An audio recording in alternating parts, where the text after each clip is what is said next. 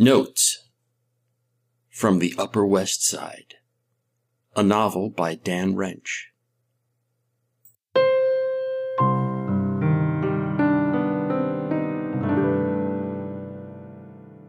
Chapter 97 A World of Gruff.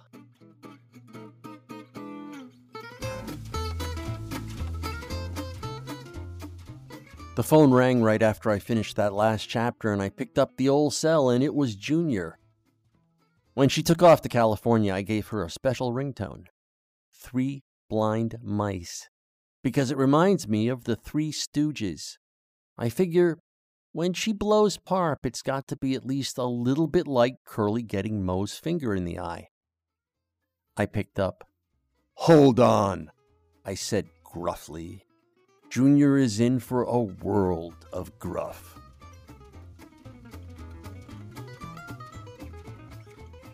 Boys, your mother is on the phone, I called out. The boys came running from their room. Don't run, I said. She'll still be here when you finish sauntering. Make the bitch wait, I thought. Junior calls the kids every night, almost. They don't seem to miss it when she doesn't, though, so fuck her. You know? I wandered down to their room and looked in just kind of idly and noticed they had stacked up on Harry's bed all of their stuffed animals. Fuck, I thought. It's like they're a couple girls. I decided I'd get them some trucks and video games with shooting. Something to buoy them up. I went over and touched the big pyramid of cloth giraffes and horses and monkeys, and it fell over onto the floor. And the animals didn't scatter, they just hung together in a big faux fur clump. When I looked closer, I could see they had been glued together, all of them. Glued, as with glue.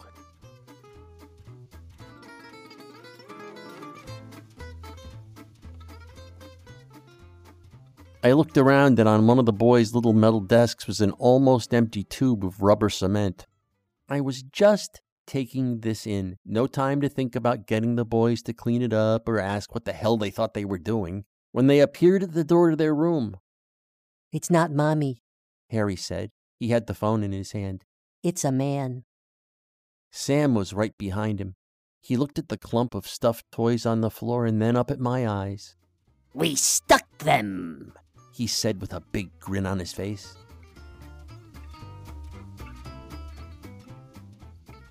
I took the phone. I was already steaming. I mean, this could be only one man, right? What? I said into the phone. You know, gruff. Sorry to bother you, the voice said. It wasn't Parp. You don't know me, but one of our drivers just found this phone in his taxi, and your number was in it under emergency contact. I was pretty thrilled the guy wasn't Parp. Then I gig cackled. Well, wives will be wives. I gig cackled again. The guy didn't want to be chatty, but if he'd been in a different mood, we could have talked all night about him not being Parp. I took his information and emailed Junior. You left your damn cell in a damn cab. The dispatcher is a guy named Al or Alv and they're located in Jefferson Park. He says if you suck his cock, you can have your phone back. I told him, no prob.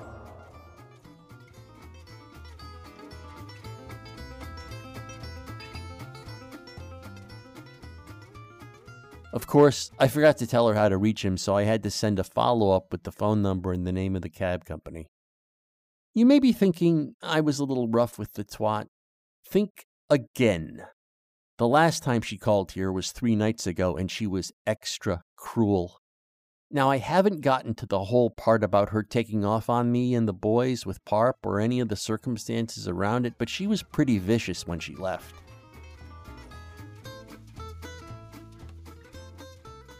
I mean, I tried to hide the whole Cammy thing from her and the whole Fat Fern thing and a couple other things I haven't mentioned yet.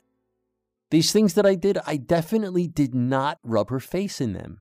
But the day she admitted she'd been blowing parp, she went out of her way to make me feel suicidal about it. She could have been handing me a loaded shotgun and painting a bullseye on the back of my throat.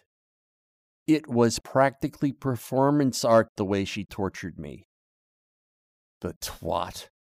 You will soon feel the bite of my revenge, I said out loud.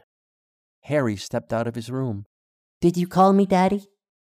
I was just saying I was going to grab a bite. You boys want anything? In the month or so since she's been out there in LA or Burbank or Santa Monica or, or wherever they are, she's been pretty good about not making me feel like crap when she calls the boys.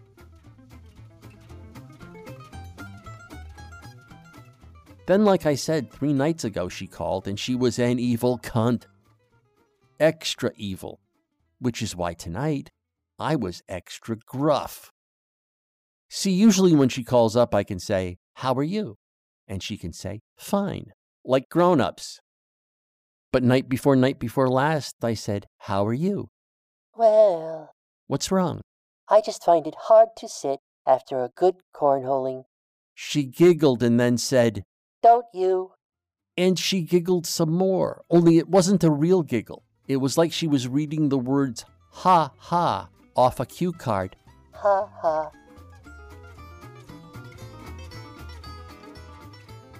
I was so ambushed, I handed the phone to whichever boy was closest while her sadism sank in. It washed over me in waves. I couldn't believe it. I wanted to grab the phone back out of Harry's hands and smash it so she could never speak to either one of them ever again. I should have done that, you know? But I just stood there, stunned. I couldn't even eavesdrop while the boys were talking to her. It was like, this is what I am now a doll for her to stick pins in, randomly, casually. Not a human being, but a thing that exists for her to break and burn. But I had a childhood. I had dreams.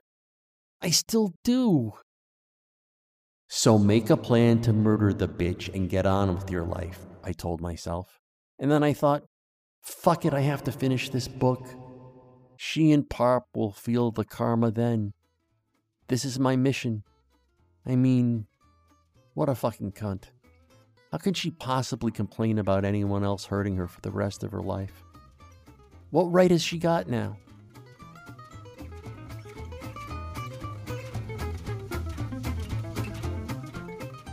Notes from the Upper West Side is a work of fiction.